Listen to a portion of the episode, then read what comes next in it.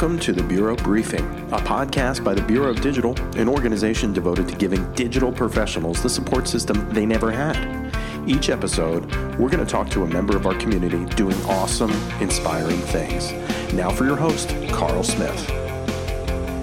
Hey there, everybody, and hope you're having a great Friday. We have got a conversation today with Leah Buley, who helped lead the ROI on design research done over at InVision.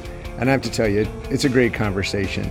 I just got back from Design Leadership Camp in Santa Fe, where I hung out with 30 of the best design leaders for the best companies you could ever imagine. And I just want to say thanks to all of them.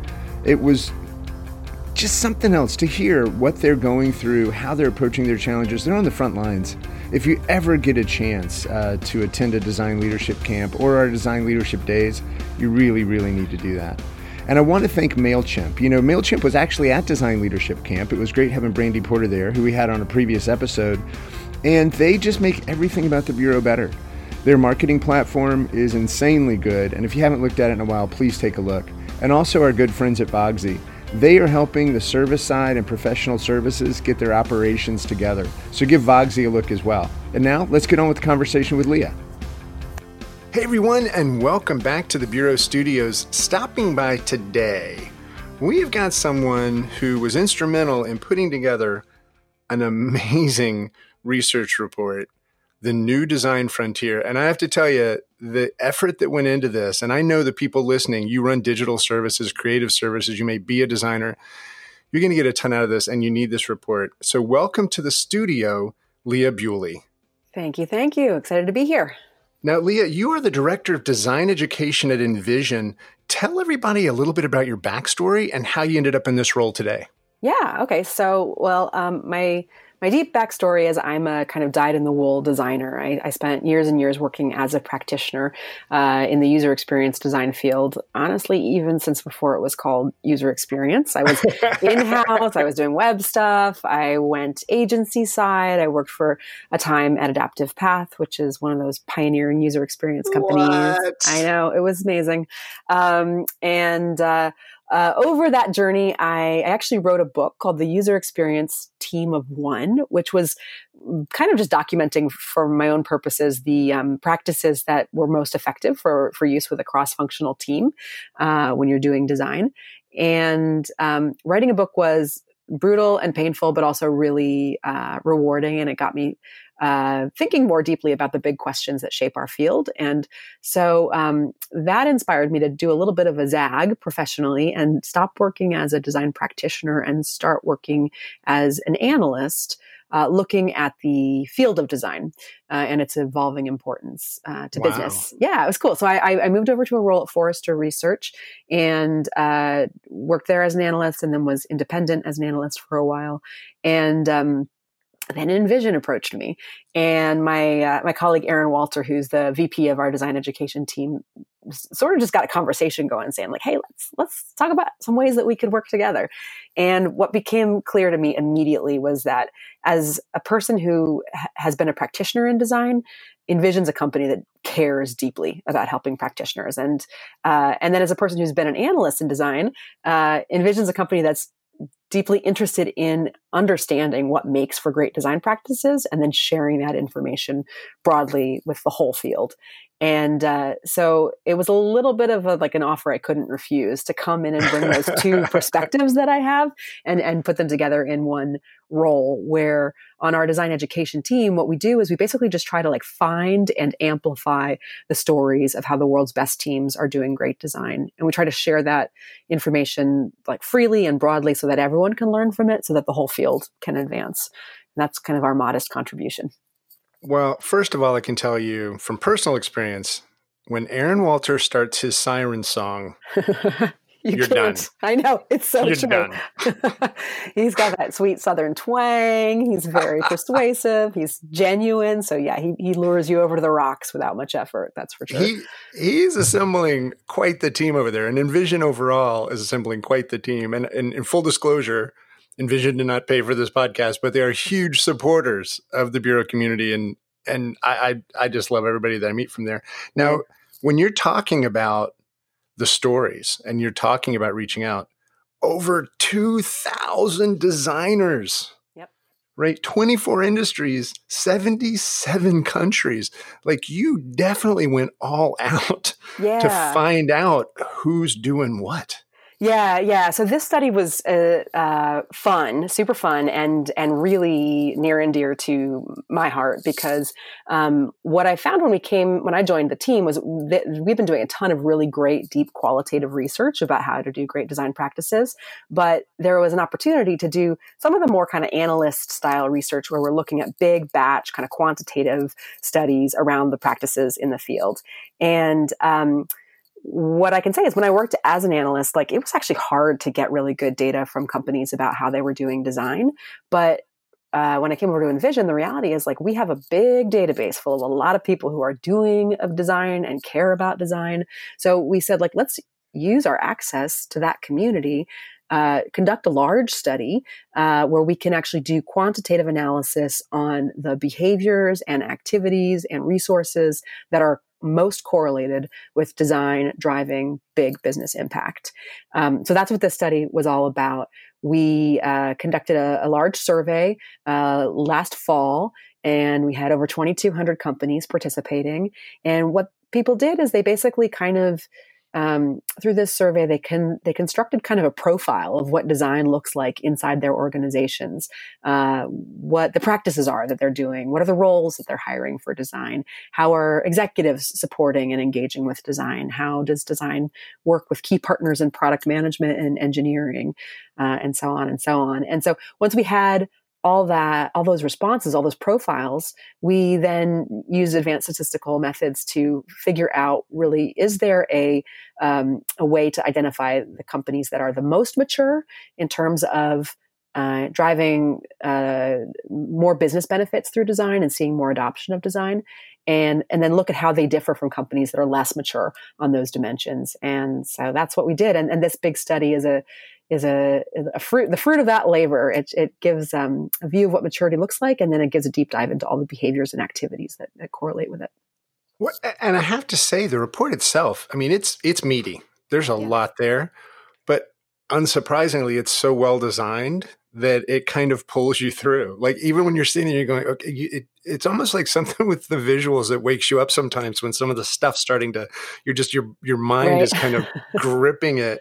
So when when you go out and address this group, what were some of the surprises that you found in the responses that come back? Was there anything that just made you kind of go, "Wow, we didn't expect that"? So much. Yeah, so much. So the first question that, that we had about this data and that everybody has when we tell them we did this report is like, oh, okay, what's the right org structure for design? What's the right reporting structure for design? What's the right ratio, like designer to engineer ratio for, mm. for good design? What is our design leader? What level does that person need to be at? They, they kind of like, they want to know what the, the organizational solution is for, for better design maturity. And the big surprise for me was that there there's, there's not a silver bullet there, at least not according to our data. There wasn't strong correlation between, say, org structure and uh, design maturity, or even reporting lines and design maturity. Um, surprisingly, like designer to engineer ratios are pretty good across the board, better than they were years ago.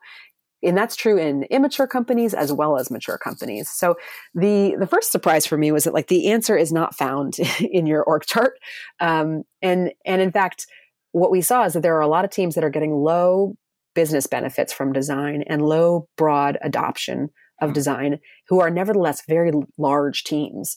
Uh, in our lowest level of maturity, the average team size is 30 uh, designers. So that's like a big team with a lot of headcount, and that's like yeah. a big line item, you know, for the organization. And they're not necessarily um, seeing all, all, the benefits that they could from design. So um, realizing that that uh, just like having a big team and putting it in the right spot is not necessarily going to solve it for you. That was my first my first big aha. So what do you think uh, is going on there? Is it kind of a a checklist mentality of we know that design's important and we see what other companies are doing, so we're going to put this together and put it in the right place and see what happens? It, is yeah. that part of it? I don't know. I, I wouldn't characterize characterize it as a checklist mentality so much as a kind of narrow definition of what design is. And okay. What what I mean by that is like in the lowest maturity companies, what we saw is they really do all the right stuff you're supposed to do to make a screen. They make wireframes and they make visual design comps and they might even prototype that and they might even do a little bit of usability testing. But it's all very much about that moment when you kind of fire up the screen design tool and you push the pixels around. And that's sort of where it starts and stops. They don't necessarily do foundational user research. They don't necessarily do a ah. lot of experimentation, hypothesis based sort of testing using the design process. They don't necessarily think about um, systems for scaling design, like design systems, and they don't necessarily apply the design process to things beyond the screen like service design or you know identifying new opportunities in the market so it's sort of like they have a just a, a, a, narrow definition of what design is. And so they're, they're making better looking screens, but it doesn't necessarily mean they're doing the human centered design process to get there.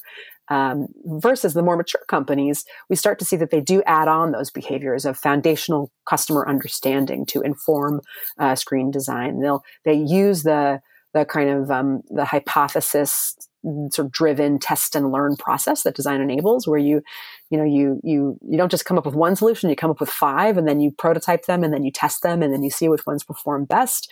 Um, they, they use those kinds of techniques and they fundamentally kind of apply them to more basic uh, questions about like where could we play in the market what could we bring to the market that would that would be differentiating and so they just have a more sophisticated conceptualization of what design is well and now that you're getting into it and explaining it it's so that my theater major brain is going okay so that's immature well, no, that that sounded like something my wife would say. No, so, but, but the, the immature design companies, it's just where they are in the experience, where they are in their knowledge. That they're like, they have this opportunity to obviously mature. Yeah. And those mature companies have these other practices that they're going through. And in the report, what do you find the results of being a more mature design company are? Yeah. Well, so the maybe the good news for everybody actually is you will get benefits from the design process even if you're doing that kind of narrower version of it so if you're a company that's really doing primarily screen based design uh, what we saw in the data is that those companies by and large are reporting that they're improving usability through design. So you'll get a more usable product, even if you're just doing, you know, improving your screens. Uh, but as companies move up in maturity and, and bring on some of those additional practices, they start to report uh, that they're um, driving a, a, greater variety of business impact and honestly, like more more fundamental business impact. So uh, the level three companies, uh, they're more likely to report that design is having a direct impact on revenue because they're better able to design systems that that really accomplish user goals, but also ac- accomplish business goals. Uh, when you get up to levels four and five, level four is a really interesting one. It's like a watershed moment. All of a sudden, there's a ton of additional business benefits that come along, including things like cost savings, employee productivity, time to market.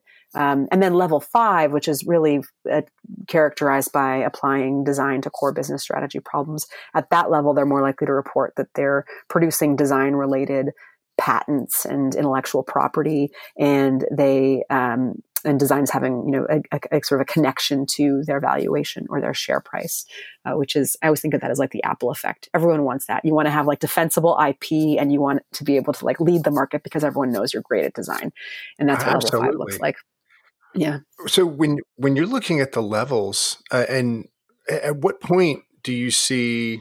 You know, it's so funny. At our events, we'll have somebody say, "Well, design gets a seat at the table," and then somebody will say, "Well, what are you going to do with it when you get it?" Right. Right. Um, so, at what which of these levels do you start to see design as a C level uh, role? Yeah, uh, it's more likely uh, at the higher levels, but again, like the solution isn't it, there. There isn't like a strong correlation right. about, about design at that at that level. Um, what's I actually I, I think that what this data shows that's interesting is that the seat at the table is uh, it comes earlier than than we think. Uh, around level two, uh, you start to see that executives are giving a lot of lip service to design, and they're trying to involve design leaders in important decisions. And employees, like brought you know rank and file employees, are starting to want to kind of participate in the design process and and talking about the importance of customers. And and so that's that actually comes uh, earlier than you might think. Um, the the more important table in a way is actually the table where designers sit with product managers and engineers, and they do the work shoulder to shoulder, like to to uh, jointly uh, scope out what the experience should be and to have those hard conversations about when you make the trade-offs that you make for making the experience better versus you know uh, doing the more technical investment or or you know maybe making the you know making some shortcuts in the experience because that makes it easier to get out the door. And like working through those difficult conversations in a structure where there's clarity about the roles that each party brings to that conversation, and there are clear structures for how they collaborate, and they have clear goals that they're jointly accountable for at the end. That working relationship, which becomes more common at around level three, seems to be more predictive of teams actually being able to get products out the door that drive business impact. So tables matter but let's like talk about being at some different ones because the seat at the table it seems to imply that like designers get to come into the boardroom and do some hand wavy magic like Draper, and then everyone suddenly believes. But the reality is like if you want to have impact, you got to have good working relationships in that core sphere of influence with your key partners. Well, and that makes perfect sense. If, if you're not part of the formula that's making the product, yeah, right, it doesn't matter who you get to talk to. Yeah. Yeah. One interesting tidbit about the data we saw that um, even at low levels of maturity, companies are reporting that design is well integrated into the product development process. But it's only at higher levels of maturity that people reported the opposite that like core partners are well integrated into the design process so there's something about um, just uh, really kind of like looking closely at how collaboration happens uh, fundamentally and and having like kind of some of those tricky conversations with like your, you know, your, your key engineering partner, your key product partner about like, okay, are we working well together now? Like, if not, why not? And what can we do about that? And those, those are very, very valuable conversations to have. Our data seems to indicate. I have no doubt. Now, I'm, I'm curious, what kind of response have you heard from the community overall since the reports come out? Yeah, the community's been super enthusiastic. It's been so rewarding. I get so nervous when we're about to publish this kind of research. I'm sure. I'm, I'm, a sort of a data nerd and I, and I love it, but I'm like, oh my gosh, is it going to be, is it going to be too boring? Is it going to be too dry? Is it going to be too shallow? What are they going to think? And it's been so helpful and rewarding to see people saying like, this is, you know, this is the data that we needed. I've heard a few people say like, you know, uh, uh, you know, like me searching endlessly for good data to back up my decisions. Like InVision, you you delivered it. Thank you. Check. So um, that makes me very happy. But um, of course, it just raises more questions. Now, now we want to know like, okay, what's the what's the um, you know industry specific cut on this like what do you need to do if you're in this field or that field mm. or that field um, we also are uh, interested in doing just like deeper analysis on the data that we have about how this correlates to like market performance and things like that and uh, and then you know there's an interesting question about like this is very much in the language of design, but it speaks to practices that blended cross-functional teams need to do together. So, like, what do, what what would it mean to turn this report kind of you know turn it around and and tell it from the story of a product manager's perspective or an mm-hmm. engineer's perspective? So, there's a lot of things we're talking about and thinking about, but it's been really encouraging so far, at least what the community's had to say about it. Well, and you know, when I read it and I was talking with some people on my team about it, I was like it doesn't feel like a report so much as it feels like a platform. It feels like an opportunity to educate yourself, educate people you're working with, and it, an accelerator, right? It's this opportunity yeah. to accelerate the importance of design and and get it in non-designers' hands, get it in business people's hands. That's so great to hear you say that because that was definitely one of our our hopes for it. That it's it's not just a report, but it's a kind of a tool to think with and to to, yeah. to, to talk with to help people um, just have richer conversations about the the kind of design they want to be practicing. Uh, so yeah, so that and then also my my personal favorite part of the report. Uh, is the appendix, which is this massive set of data tables showing actually all the specific activities that uh, become prevalent at different levels of maturity. And my hope is that that appendix can sort of serve as like a a, a, checklist and a menu for teams who to kind of say like, okay, this is what we're doing right now. But obviously, if we want to get to that next level, we need to start focusing on these activities and to bring that data to you know the key folks they need to talk to to to get more um, ammo just to you know to to advance their practices in the ways that are necessary. See, I, I think that's a great way to look at it because it, it's almost like giving you that that opportunity almost like a re- an internal review. But now you know you're not just going based on a blog post or what you saw yeah. somebody else do. You've you've got this real data. Now I'm curious for non-industry type companies, like for creative services or digital services or hell, even architectural firms, maybe it's like how how should they look at this data? How can they use this data? Yeah, well, two in two ways actually. Uh, so one thing I will say is at a high level, one of the surprising things from the data for me was that the professional services firms have a very similar distribution across the maturity curve to, hmm. say, enterprise businesses. Wow. So I, I, kind of expected that the professional services firms would just like know how to do the design practice the right way. But it turns out there are a lot of them out there who are also doing a very screen defined view of des- design. And then, you know, a smaller subset who are doing a kind of more, you know, strategic uh, version of design. So I think actually professional services firms can use it in the same way that an enterprise could, which is to assess their own practices uh, and say like, okay, what what version of design are we doing and selling, and and that applies both in as they look at um, their own internal work and then also how they sell to clients. So I think actually one interesting potential use of this report is actually for professional services firms to kind of like have a conversation with a potential client and do a mental checklist and say like oh yeah it feels like that client's at level two. So that means that maybe we can help them uh, think about getting to level three by focusing on these practices as well Oh, that makes tremendous amount of sense. It's almost not a report card so much as a a placement tool. Yeah, exactly. You could think of it as your white label customer assessment tool if you like to. that sounds awesome. So, how, what's the easiest way for somebody to get a copy of the full report? Yes, uh, go to designbetter.co and right there in the top nav, there's a link for a design maturity model. Click that and you can download a report right there. Okay, great. We'll make sure and put that in the show notes. So, Leah, I got to ask, and you hinted at it a little bit, but I, w- I would hope you get a breather unless you don't want one. but what are you charging at next? What's the next thing? Well, so this, just as you said, actually, this report is kind of a platform for our own thinking about design maturity at InVision. So we're having a lot of conversations internally about uh, what we want to do with this knowledge as well? Does it uh, does it influence you know more of the material that we should be publishing in the design education team? Yeah, definitely. Does it maybe have some implications for even you know our, our product platform possibly uh, does you know and how can we use it to help just support you know InVision's clients as they advance in their own design uh, maturity so we're having a lot of those conversations but um, we'll be we'll be at it publishing more good stuff doing more analysis and uh, more more good stuff to come soon well, I have no doubt you will. And on behalf of designers and design centric organizations, thank you. Thank you. Thanks so much for the opportunity to chat about it. And I hope folks enjoy reading it. No worries at all. And everybody listening, thank you so much. Make sure you get a copy of the report. It is intense, but it's it's a great read. I mean, it's it's, it's so good. And we will talk to you next week. All the best.